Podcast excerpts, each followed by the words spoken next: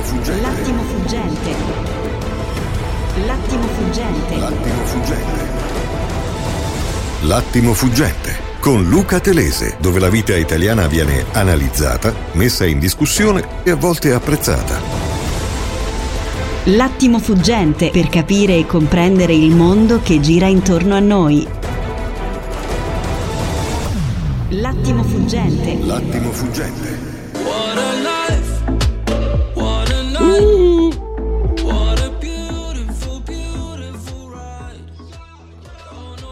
Luca Telese qui con voi per l'attimo fuggente.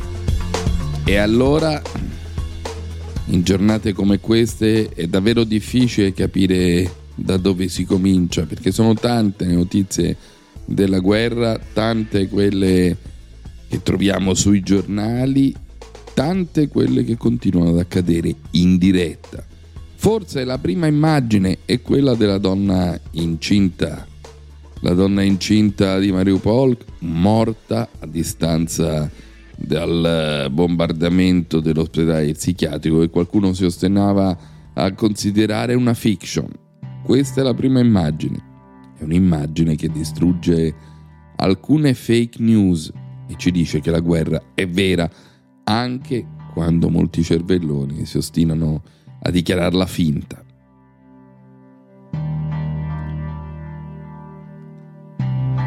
E la seconda immagine, scusate, eh, riguarda l'Italia. Esplode il costo della benzina. In alcune parti del nord si arriva addirittura a 2,58 euro. Punto 09. Ripeto, 2,58 euro. Faremo un focus su questo perché eh, si parla di sciacallaggio. Il ministro italiano Cingolani ha detto che c'è una speculazione in atto e l'unica cosa certa però è che se la benzina arriva a 3 euro il paese si ferma e si rischiano rivolte, rivolte sociali perché si blocca la filiera dei trasporti, aumentano i prezzi, insomma le conseguenze sono incredibili. E forse c'è un po' di leggerezza, ma come se mi stai dicendo che c'è una truffa in corso, e beh il governo non si può fermare così, bisogna intervenire, intervenire d'urgenza sui prezzi, ma anche sui responsabili, perché non è che sono commerci che accadano nell'ombra, che non si possono scoprire. Quindi io mi aspetto i finanzieri con i mitra nei depositi dei carburanti, mi aspetto i controlli, mi aspetto che questo scandalo finisca perché il rischio sociale, come lo dicevamo ieri, eh, insieme all'ex onorevole Crosetto, è un rischio sociale enorme.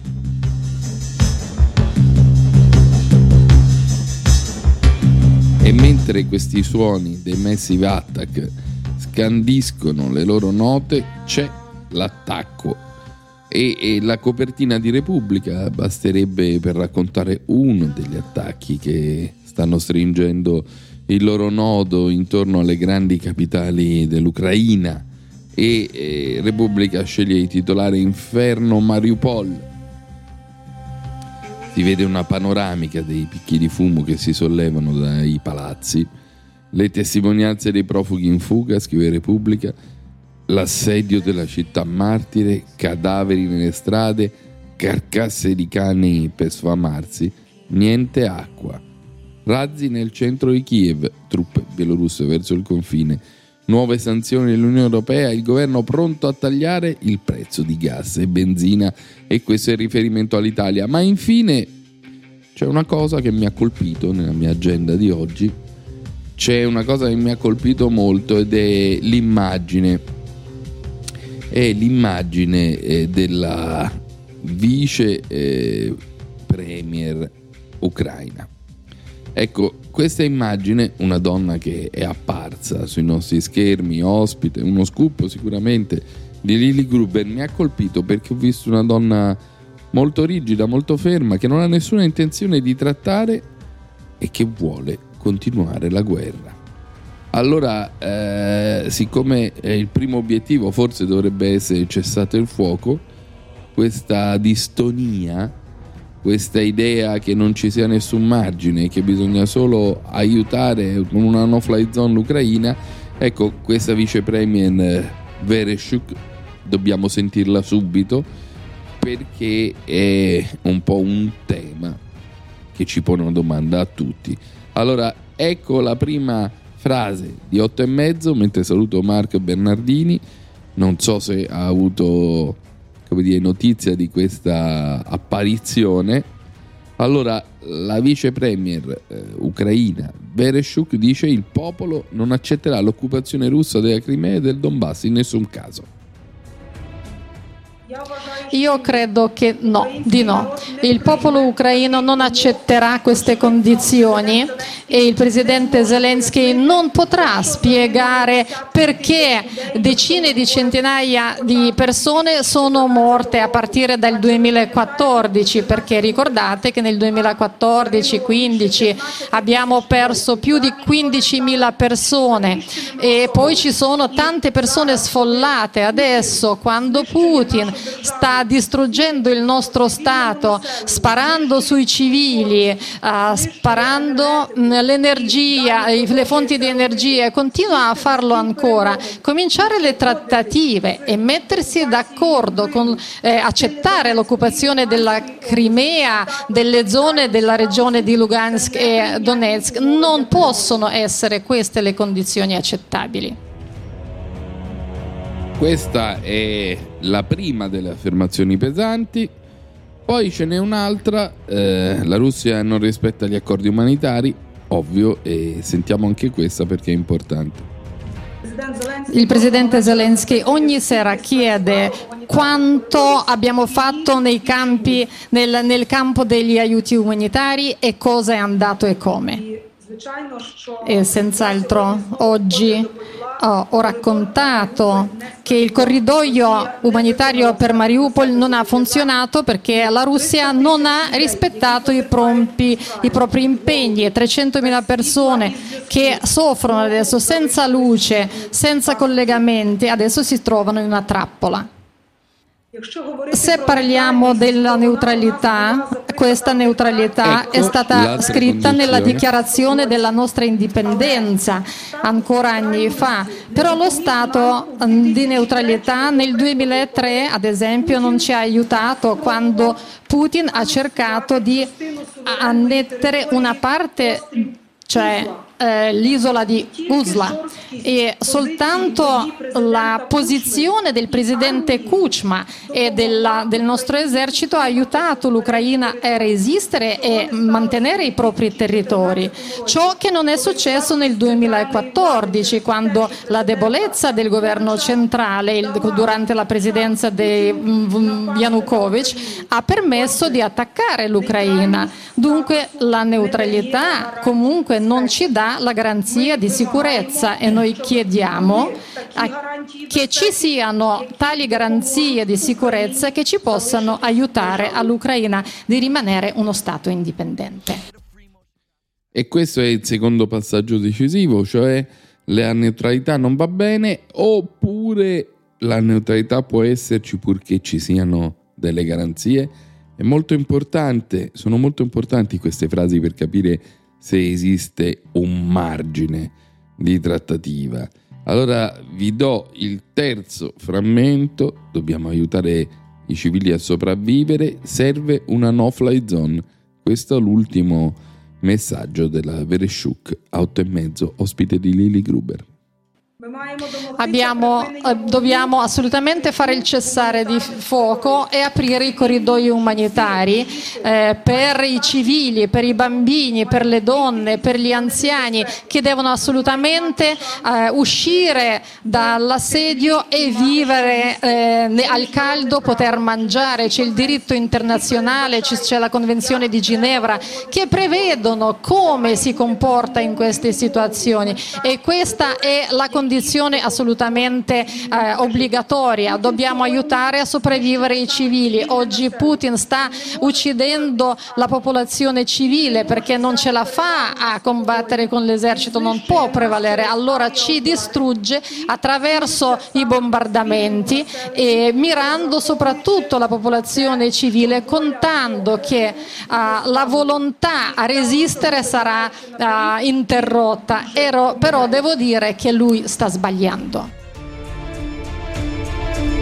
Bene, Mark Bernardini, la notizia però del giorno è una notizia che arriva da casa tua, da Mosca, è l'immagine di Marina Ovisianikova che irrompe nel TG alle spalle di un'annunciatrice inerme con un grande cartello bianco, uno di quei cartelloni eh, 60x40 che si usano a scuola e in questo cartellone questa donna bionda che evidentemente lavorava nel backstage del giornale scrive no war e poi l'equivalente in russo una bandiera della Russia non credete a eh, quello che stanno dicendo beh eh, non, non pensi che sia giusto partire celebrando questo gesto di coraggio?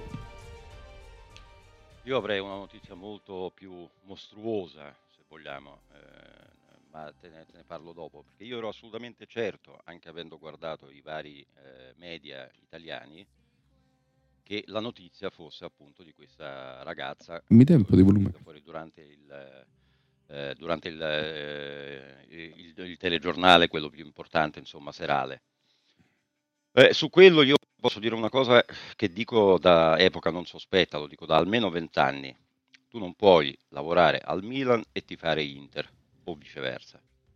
Ti fare ah, Roma e lavorare alla Lazio ah, e viceversa. Sì, cioè non si può essere umani, non si può essere contro la guerra, bisogna essere intruppati. Ma scusa, non, ha, non apprezzi il gesto diritto, di coraggio. Hai, no, non lo apprezzo affatto, perché tu ah, hai il sacrosanto diritto ti ha dato fastidio? Io ti dico come magari. mi sarei comportato. Sì, mi ha dato fastidio. Ti dico ah, ti ha dato fastidio. Io, fossi stato io al suo posto, se a me non, non soddisfa eh, la politica del canale per il quale lavoro, io do le dimissioni. Ti assicuro che io nella mia vita queste cose le ho fatte. Sì, ma non è questo. Capisci? C'è una legge liberticida che abbiamo ma che c'entra la legge che, qui? Che, impedisce, proprio... che impedisce di nominare la parola guerra, di raccontare la verità sul campo, c'è una contraffazione, no, ma c'è una contraffazione eh, dell'informazione che abbiamo visto, abbiamo provato cento volte e una donna che fa obiezione di coscienza in modo non violento, io mi tolgo il cappello di fronte a questa donna e dico veramente grandiosa la Ovisiannikova, eh, Marina Ovisiannikova è veramente un, un'eroina della libertà perché eh, pagherà un prezzo enorme, lo sa, quindi come dire la tua constatazione è un po' cinica, se tifi la Roma non ti metti a lavorare alla Lazio, lei si è trovata a lavorare nella tv pubblica e non è una squadra di calcio, è un luogo in cui una censura è calata e lei protesta contro questa censura in nome della libertà di stampa. Io la trovo straordinariamente coraggiosa. Traduci bene cosa c'è scritto in quel cartello oltre a No War? Vado a memoria perché non ce l'ho adesso sotto mano, ma sì. dovrebbe essere non credete alla propaganda di Putin o qualcosa del genere. Perfetto. Ecco, e pensi che non pagherà un prezzo? Pensi che non pagherà un prezzo eh, questa donna? Allora, Sei seccato con lei di una che si mette nelle mani degli aguzzini e dei carcerieri, sarà licenziata, forse okay. sarà Vuoi vittima di 3 o 4 procedimenti. Sì, sì, no, Luca, ti sto spiegando tranquillamente. Sì, sì, sì, ecco, allora, vittima, pagherà un prezzo enorme. Perché è enorme? Ci sarà una sanzione amministrativa e ci mancherebbe altro perché hai interrotto il, il, il, il telegiornale voglio dire, tu, immagina una roba del genere in Italia, che peraltro cose del genere sono successe negli anni 70, e probabilmente verrà licenziata. Ma ripeto, non puoi ti fare Roma e allora giù il cappello. Giù il cappello sottomarina. No, lei non lavora alla Roma e ti fa Lazio. Lei è una che lavora in un media che ora è sottoposto a una censura e esprime la sua protesta in nome della libertà, Immagino- non è una squadretta di calcio. Immagino, immagino che tu per censura eh, intenda il fatto che quel canale tu non lo puoi vedere in Italia perché ti è stato oscurato. Questa sì è censura. Ah, questa è un'altra censura, ma quella più grave è ciò che si può dire ai russi in quel canale russo, non che io, che non l'abbia mai acceso in vita mia, non lo possa vedere, cosa che peraltro considero grave. Ma è la cosa Fino più grave trovo che i russi... Eh? Fino a pochi giorni fa lo potevi vedere tranquillamente. in Sì, ma va benissimo, ma non, ma non accetto il cambio di discorso sulla natura di quella donna che fa obiezione civile a una censura. Italia. Eh, Allora, io ti ripeto. È così, cioè non è che mi puoi mondo- rispondere come vedi alcuni di rifondazione, siccome ho detto ci vuole Sì, coraggio, no, ho fatto un tweet, alcuni mi Senti, in, rispondono rifondazione, in rifondazione ci sei stato pure eh, no, tu. no, no. Eh? No, no, ma io sto parlando delle, delle posizioni di ora e mi dicono ah, inneggiano a Marina o Visiannikova, ma tacciono su Julian Assange. Ma a me che cosa importa ora di Julian Assange? Io parlo di questa donna che rischia la sua libertà, pagherà un prezzo enorme per informare il mondo e i russi che c'è una sanzione. E questo è il Non punto. rischia la libertà e non pagherà un prezzo enorme. Ah sì? Le faranno una contravvenzione Ah, sì. secondo te? La contravvenzione è sicura e probabilmente verrà licenziata. E ripeto, e questo mi sembra assolutamente giusto. Ci sono tanti altri media che sono contro, eh, contro questa operazione militare. Può andare tranquillamente a lavorare lì perché sicuramente la prenderanno e la, la coglieranno a braccia aperte. Bene, un'altra eh, storia eh, che dobbiamo raccontare è quella di una bomba che è caduta, eh, un missile che è caduto nel Donbass, tra l'altro Di cui- su una fila di, parlato pensionati. nessuno. E ne stiamo parlando noi caso? perché vedi, qui Infatti- non abbiamo bisogno di apprezzo. cartelli, qui raccontiamo tutte le storie. Quindi sul Donbass, su un ufficio postale, su una città di Donetsk eh, bombardata già negli anni, una- un ordigno, un missile probabilmente intercettato dalla contraerea, non privato del suo potenziale esplosivo, cioè la testata, si è abbattuto su un sulla fila di pensionati all'ufficio postale e ha prodotto 23 vittime. Questo è un altro fatto di sangue che io trovo raccontato poco, devo dire la verità, sui giornali italiani. Non trovo le foto, non trovo le immagini, trovo qualche titolo, trovo tanto qualche racconto e questo mi dispiace enormemente perché penso che faccia parte del nostro patrimonio di libertà raccontare tutte le guerre e tutte le vittime. E qual è il primo titolo oggi di- dei media russi? Fondamentalmente, appunto, il primo titolo è quello che è successo a Donetsk, che poi ti posso dare tutti i particolari, e eh, il fatto che in Occidente non se ne parli. Ah, addirittura in Occidente non se ne parli. Beh, comunque Allora, la fortuna nostra, vedi, è che sui dico- social se ne parla enormemente, mentre invece i social da voi, anche con il tuo Allora. applauso, sono stati oscurati. Io sono stato oscurato dai social, che è una cosa un po' diversa, se permetti. Allora, detto questo, eh, io non trovo traccia di questa notizia né su Rai News 24, né sul New York Times, né sulla CNN, né sul Bild, né sullo Spiegel, né sull'Associated Press. Questo è il fatto. Beh, guarda, sul Corriere della Sera c'è un titolo di una delle pagine, c'è un titolo. Quindi meno eh, male. qui questa Eh no, no, per dire Grazie del titolo. che ma perché abbiamo pluralismo? Abbiamo pluralismo ah, ecco. in Italia. Ah, ecco. Cioè, cioè è una, eh, una notizia che se tu non la pubblichi o se qualcuno però poi la pubblica, vuol dire che abbiamo pluralismo. Il fatto che i maggiori media mainstream non ne facciano menzione, questo è pluralismo.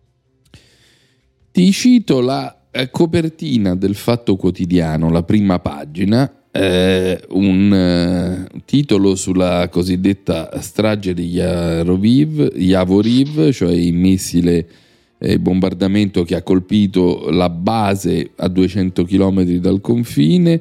Ebbene, in questa base di addestramento, sede delle esercitazioni di sei mesi fa con i militari ucraini di 12 paesi atlantici, eh, c'erano, come sappiamo, molti istruttori della Nato e allora il titolo del fatto, in un paese libero in cui ci sono tanti titoli, è un titolo molto critico con la Nato ed è Nato già in Ucraina, il raid squarcia il velo. Capito? Sì, sì, certo che l'ho capito, eh, lo sapevo già. Mosca avverte la Nato, sui mercenari ci saranno altri raid e, e questo sconvolge qualcuno, ma a me sembra perfettamente evidente. In eh, Ucraina arrivano le squadracce dei mercenari dell'una e dell'altra parte, quelli che combatteranno al fianco degli ucraini e quelli che combatteranno al fianco dei russi, fra cui un personaggio che il mondo conosce, Kadyrov. L'hai viste le immagini del leader dei Certo, ceceni filorussi che sbarca e promette morte? Allora ci fermiamo per il giornale radio perché il tempo sta volando e dobbiamo darvi tutte le Luca. informazioni. Una Sì. sola precisazione, eh, il fatto che Kadyrov non è il leader dei ceceni filorussi, ma È è, il presidente, presidente. della Repubblica Il Cecena. presi- Sì, il presidente della Repubblica, Repubblica Cecena. Cecena. Sì, sì. Sì, leader, noi usiamo leader anche per i premier, sì, però hai ragione, è il presidente della Repubblica Cecena con la mimetica, gli stivaletti, pronto a dare battaglia. Ci fermiamo per il giornale radio e torniamo fra poco. Attimo fuggente. L'attimo fuggente. L'attimo fuggente con Luca Telese ritorna tra poco.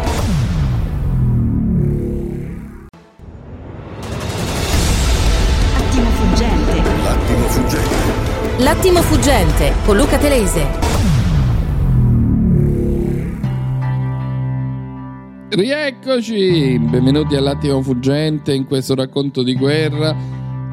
Nel giorno, lo ripetiamo, in cui la benzina vola alle stelle per effetto anche della guerra, nel giorno in cui una dissidente russa espone con grande coraggio un cartello contro la guerra, nel giorno in cui si stringe la morsa della guerra intorno alle città dell'Ucraina. Allora è di nuovo con noi al telefono Marco Gallipoli, buongiorno, fotografo italiano e padre di una bellissima famiglia eh, italo-ucraina, padre di due figli che hanno attraversato eh, il confine a piedi per arrivare in Italia e con lui sentiremo l'aggiornamento da dentro di come si vive questo momento.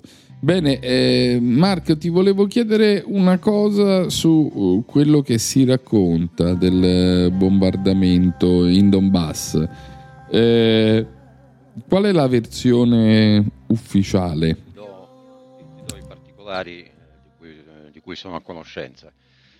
Ah, dunque, l'altro ieri eh, in 448 è stato creato un canale in Telegram cui, eh, di, di cui non si conosce l'origine teoricamente, eh, in cui si incitavano eh, le madri dei, eh, dei- dei soldati del- de- de- della Repubblica Popolare eh, a presentarsi a mezzogiorno, ora locale, davanti al palazzo del governo per protestare, eccetera. Devo dire, meno male che non se l'è affiliato nessuno. Eh, contemporaneamente, a mezzogiorno sempre, sono iniziato, è iniziato il quarto round delle trattative delle delegazioni russa e ucraina. E esattamente in quel momento, a mezzogiorno, gli ucraini hanno bombardato appunto il centro di Donetsk e sono morte 20 persone, ci sono una trentina di feriti, pezzi di, di braccia, di, di- gambe eh, sparse per terra, insomma una cosa bestiale. E vi ho, vi ho anche mandato un filmato che, che è stato ripreso da qualcuno col telefonino proprio eh, sul momento quando era Sì, appena, tra l'altro un eh, giornalista cosa. italiano, un giornalista italiano Ah, sì? presente lì. Si chiama Bianchi, sì, ho visto questo video. Ah, Giorgio Bianchi. No, no, attenzione, no, vabbè, Giorgio Bianchi, Giorgio Bianchi lo conosco di persona, ma non mi riferivo a quel filmato che ho visto, anche quello. Eh, invece mi riferivo proprio a un filmato di pochi secondi dopo l'esplosione, eh, dove appunto ci sono tutti i cadaveri, i, i parenti in lacrime, insomma, eccetera. Eh, Bianchi ha avuto la fortuna perché era proprio lì. eh, ha avuto la fortuna che Sì. eh, è andato a fare delle interviste, eh, tipo eh, aveva allo- si era allontanato da questo luogo appena tipo dieci minuti prima, quindi è stato molto fortunato, e ne sono molto contento perché, ripeto, lo conosco di persona. Eh, no, io invece mi riferisco proprio al fatto di per sé, cioè eh, voglio dire, eh, guarda caso, infatti, se vai a vedere tra i morti e i feriti, uomini in età Sì, ho eh, visto anche militare che ci sono dei tentativi di Vecchi, parte donne, bambini. ucraina, no, ma di dire addirittura che, le- che sono stati i russi a bombardare, cioè, mm, una cosa che non ha senso, questo veramente per quale motivo i, i russi avrebbero dovuto mostruosa, bombardare. Donetsk. Bene, fa veramente eh, impressione.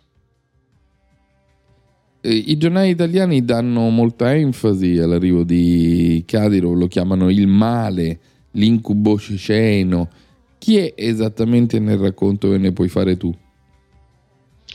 Allora, eh, suo padre è stato, il, eh, è stato lui stesso presidente della, della Repubblica Cecena, eh, mentre eh, inizialmente era dalla parte dei terroristi, eh, parliamo della prima guerra cecena, quando c'era ancora Yeltsin, no, eccetera, eh, e eh, quando ormai invece la, la situazione era quando la situazione era completamente cambiata, insomma, ormai c'era la pace in Cecenia. Eh, tu sai che il 9 maggio eh, in Russia, non dico che è come il 25 aprile in Italia, ma anche qualche cosina di più, cioè è il giorno della vittoria e il giorno in cui la bandiera rossa venne Della grande- eh, in- Sì, in della Germania. grande guerra patriottica. Ecco, e allora c'era la parata e hanno fatto un attentato, eh, sono morte credo circa una quarantina di persone, fra cui appunto il padre de- di Kadyrov, quello di adesso. E dopodiché, vabbè, ci sono state le elezioni e lui, eh, il figlio, è diventato eh, presidente della Cecenia. Eh, ci sono molte cose ovviamente che a me non piacciono della, della sua conduzione, ma perché eh, è una cultura che non mi appartiene. Però devo dire che insomma, io sono stato a Grozny eh, 3-4 anni fa, cioè, eh, veramente è incredibile, una città che era praticamente rasa al suolo è diventata un gioiellino incredibile proprio. 45 anni, Guido Olimpio nel suo ritratto sul Corriere della Sera lo chiama il macellaio Eh, e, e allora meritiamo di, eh, merita la lettura di qualche riga. Il leader è apparso in un video sul canale di Telegram nelle vesti di condottiero, indossa la mimetica, forse scarponcini di una marca della gran moda italiana. È pronto a discutere le prossime mosse con i comandanti e le unità schierate nella zona di Ostomel. L'altro giorno eravamo a circa 20 km da voi nazisti, ora siamo ancora più vicino, dice, esortando i nemici ad arrendervi, ad arrendersi oppure vi finiremo. Parole di un personaggio brutale, sanguinario, fedele esecutore degli ordini dello zar, per ora non ci sono conferme sulla sua presenza, mentre il Chermino ha preferito affermare di non avere informazioni, frase che lascia aperta ogni ipotesi intorno a una figura che ama essere al centro dell'attenzione, non teme gli eccessi, è buono per tutte le stagioni. La breve scritta sul web infatti rappresenta una doppia veste, operativa e propagandistica.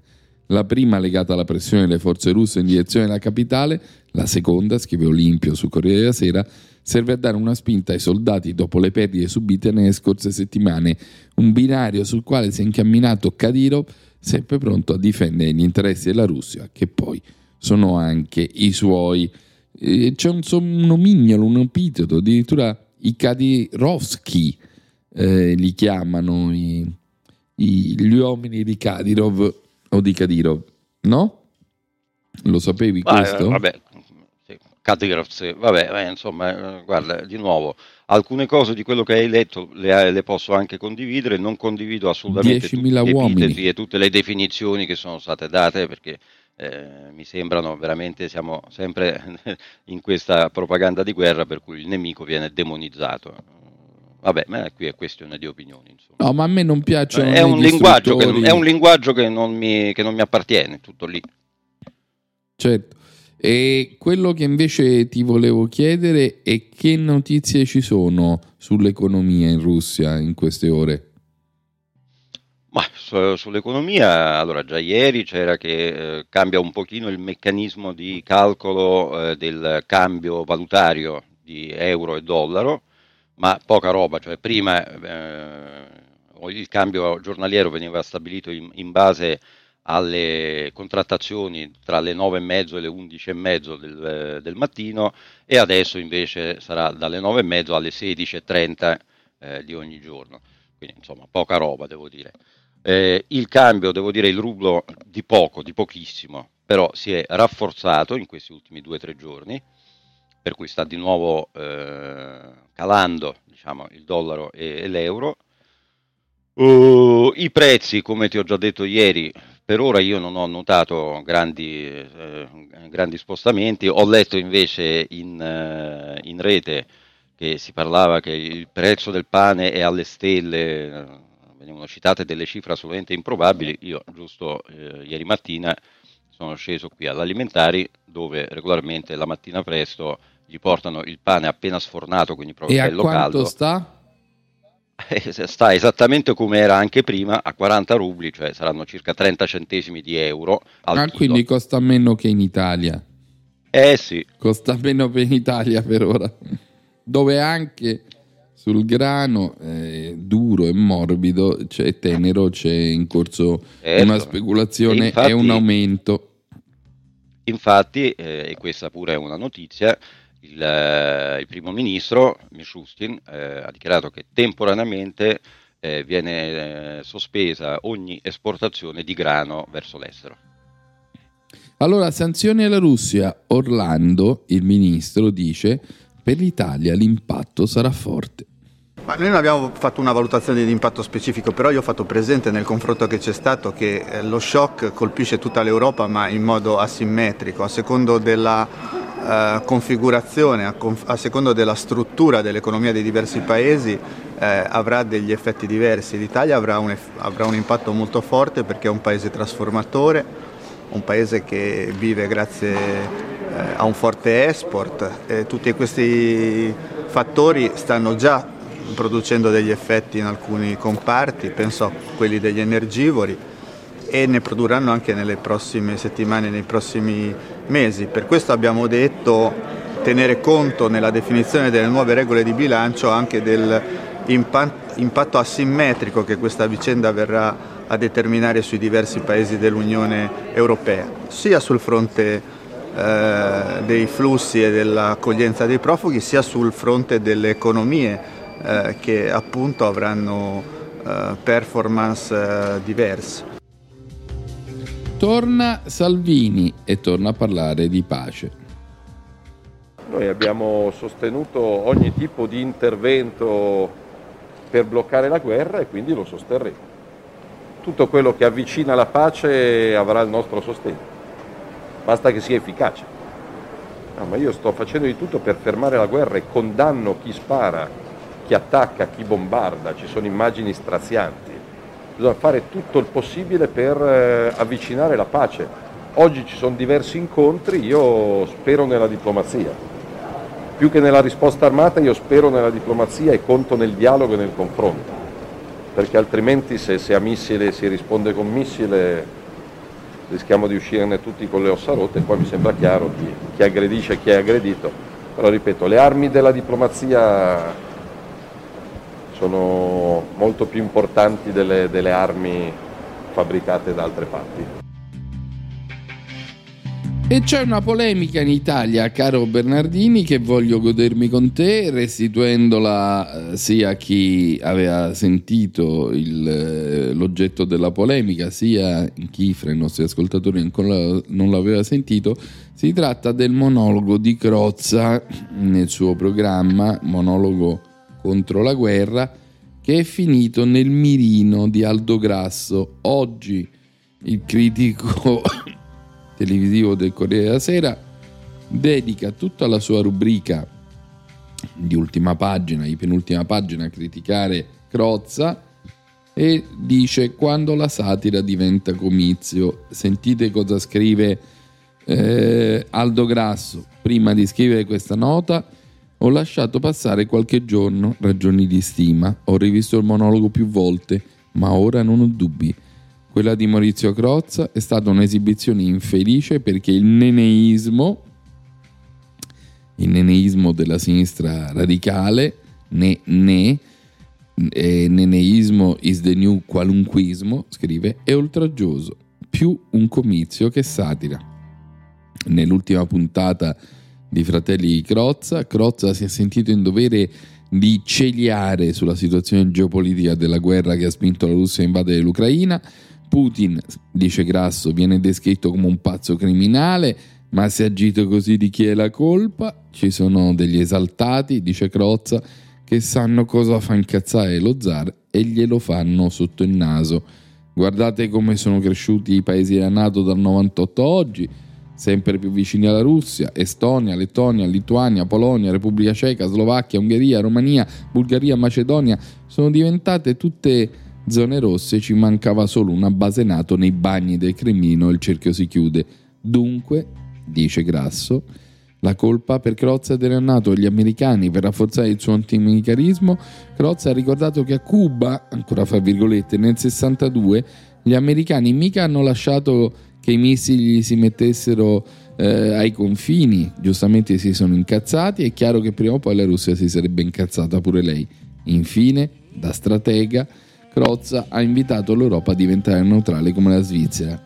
E, ed ecco il finale, Crozza e i suoi autori dimenticano alcune cose fondamentali sulla democrazia, paesi come l'Estonia o la Lettonia o tutti gli altri elencati forse preferiscono vivere di loro spontanea volontà sotto l'ombrello della Nato piuttosto che sotto quello della dittatura russa. E allora, dopo questa premessa, vi faccio sentire questo Crozza che ha fatto tanto arrabbiare eh, il critico del Corriere della Sera e poi è con noi Marco Gallipoli. Allora sentiamo Crozza.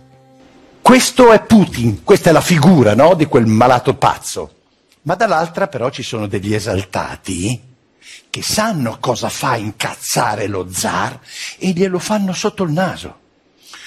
Guardate, quelli rossi sono i paesi della Nato, guardate come sono cresciuti dal 1998 a oggi, sempre più vicini alla Russia. Guardate, Estonia, Lettonia, Lituania, Polonia, Repubblica Ceca, Slovacchia, Ungheria, Romania, Bulgaria e Macedonia. Sono diventate tutte rosse. Ci manca solo una base NATO nei bagni del Cremlino e il cerchio si chiude. Americani, ma se lo sapevate, se, se, se sapevate che si sarebbero incazzati, perché lo avete fatto? Com'è possibile che 25 anni fa ce l'avevate chiaro in mente e poi non ci siete mai più arrivati? Cos'è successo? La benzina con il piombo potrebbe aver abbassato il QI in metà degli americani, con picchi per chi è nato negli anni 60. Ah. Dai ragazzi, dai, su, diventiamo neutrali come la Svizzera. L'Europa come la Svizzera. Guarda che meraviglia. La Svizzera non è nella comunità europea, però è al centro del centro. Potrebbe annetterci. E che cazzo, ci mettiamo tutti a produrre cucù? Viviamo di cioccolato e campiamo tutti felici come il nonno di Heidi. Allora si può ironizzare o meno, divertirsi o meno per queste battute, ma io non capisco, non è mai illegittima la satira, è sempre legittima, soprattutto quando poi racconta e interpreta cose che sono vere, poi ognuno di noi può pensare o non pensare a ciò che Crozza dice, può condividerlo in parte o in tutto, ma questa è la libertà, caro Bernardini, la libertà che oggi a Mosca non c'è la libertà di scherzare tua- sulla guerra. Eh? Questa è una tua opinione, eh, anche di questo mi pare che ne avevamo già parlato, cioè il senso dell'umorismo. No, ma mi ha eh, molto Russia ferito oggi che, che, che tu da non ci sono mai libertario stati né Altan né Vauro, mi, mi spiego. Dove non ci sono stati? In Russia non, non ci sono personaggi simili a Altan o Vauro e questo Non mi ci sono. molto ovviamente. Ah, ecco. Eh, perché è un Senti, senso ma- dell'umorismo diverso. Ekaterina, eh sì, nel senso dell'umorismo. Ekaterina Andreeva, no? la conduttrice, Sì, sì, poi la che conduttrice. ha detto dopo, che quell'eroina ha mostrato quel bellissimo cartello inneggiante alla libertà? Assolutamente nulla, perché non le compete dire alcunché in quel senso. Lei è la conduttrice delle... compete. Ma scusa, Ho ma lei è una ma- mezzo busto. Ho capito, ma si è Mi accorta, eh, si è- ha detto scusate per Certo l'interruzione. non- Eh no, mi, mi Non ha interessa detto niente, è stata molto professionale, eh, come se niente fosse, ha proseguito nella lettura delle notizie, perché quello è il suo mestiere e si è dimostrata una persona molto equilibrata. Ah, e perché si è dimostrata una persona molto equilibrata? Perché non ha raccolto la provocazione, dici? Eh, beh, sai, io faccio parte di quella generazione di quando si diceva compagni non accettiamo le provocazioni, hai presente? Ah, ah, ah, Ma questa non è una provocazione, questa è una protesta Ah, no? civile in nome della libertà. Eh, così come io, vedi, vedi la Io- differenza fra me e te in questo momento, così come io difendo Crozza e il suo diritto di fare satira, io difendo quella protesta di libertà che sarà pagata a caro prezzo a Mosca. E io sono contento di questo, io sono ovunque linearmente dalla parte della libertà. E questo è, mi stupisce. Beh, è un tuo sacrosanto, è un tuo sacrosanto No, diritto, dico eh, grasso mi permetto di censura dissentire. Crozza in Italia. No, ma vedi com'è la cosa. Gra- Grasso censura Crozza in Italia perché non vuole disallineamenti rispetto alla versione ufficiale e tu eh, censuri questa protagonista della libertà che pagando un prezzo, la Ovisiannikova ci fa, fa sapere al popolo russo che c'è una censura televisiva, quindi questo mi piace molto. Eh, a te piace, a me dispiace. Eh, cosa ti devo dire? Ma perché ti deve dispiacere? In nome di cosa? Cioè, quale ortodossia non lo ritengo- difendi? No, io non difendo Non un'ortodossia, io difendo, ma guarda che io allo stesso modo, io me lo ricordo, Ma ti ho già detto negli anni calmo, 70. calmo, no, no, no, non mi sto arrabbiando. Negli anni sembri 70 arrabbiato. succedeva la stessa cosa, ti ricordi quando quelli del Partito Radicale improvvisamente irrompevano durante i notiziari del TG1 No, e Pannella, con i cartelli, eccetera? imbavagliato. Sì, sì, sì, Ah. esatto. A me queste cose anche allora davano fastidio. Non lo ritengo corretto, Eh. non lo ritengo il modo giusto di esprimere il proprio dissenso, ma è una mia Sì. opinione personale. Ma quelli non, pa- non finivano in carcere, questa signora verrà licenziata, quindi giù il cappello. Ci fermiamo. L'hai detto tu adesso, l'hai detto tu adesso. E poi torniamo. E l'hai detto anche tu che verrà licenziata. L'hai detto anche tu che verrà licenziata. Giusto? Licenziati sono due cose diverse. Eh, ma è un prezzo molto alto. Ci fermiamo però per il giornale radio, poi torniamo con Marco Gallipoli e gli aggiornamenti di questa bellissima storia di questo fotografo che ci racconta il eh, risvolto familiare di una guerra terribile. A fra poco. Attimo fuggente. L'attimo fuggente. L'attimo fuggente con Luca Telese ritorna tra poco.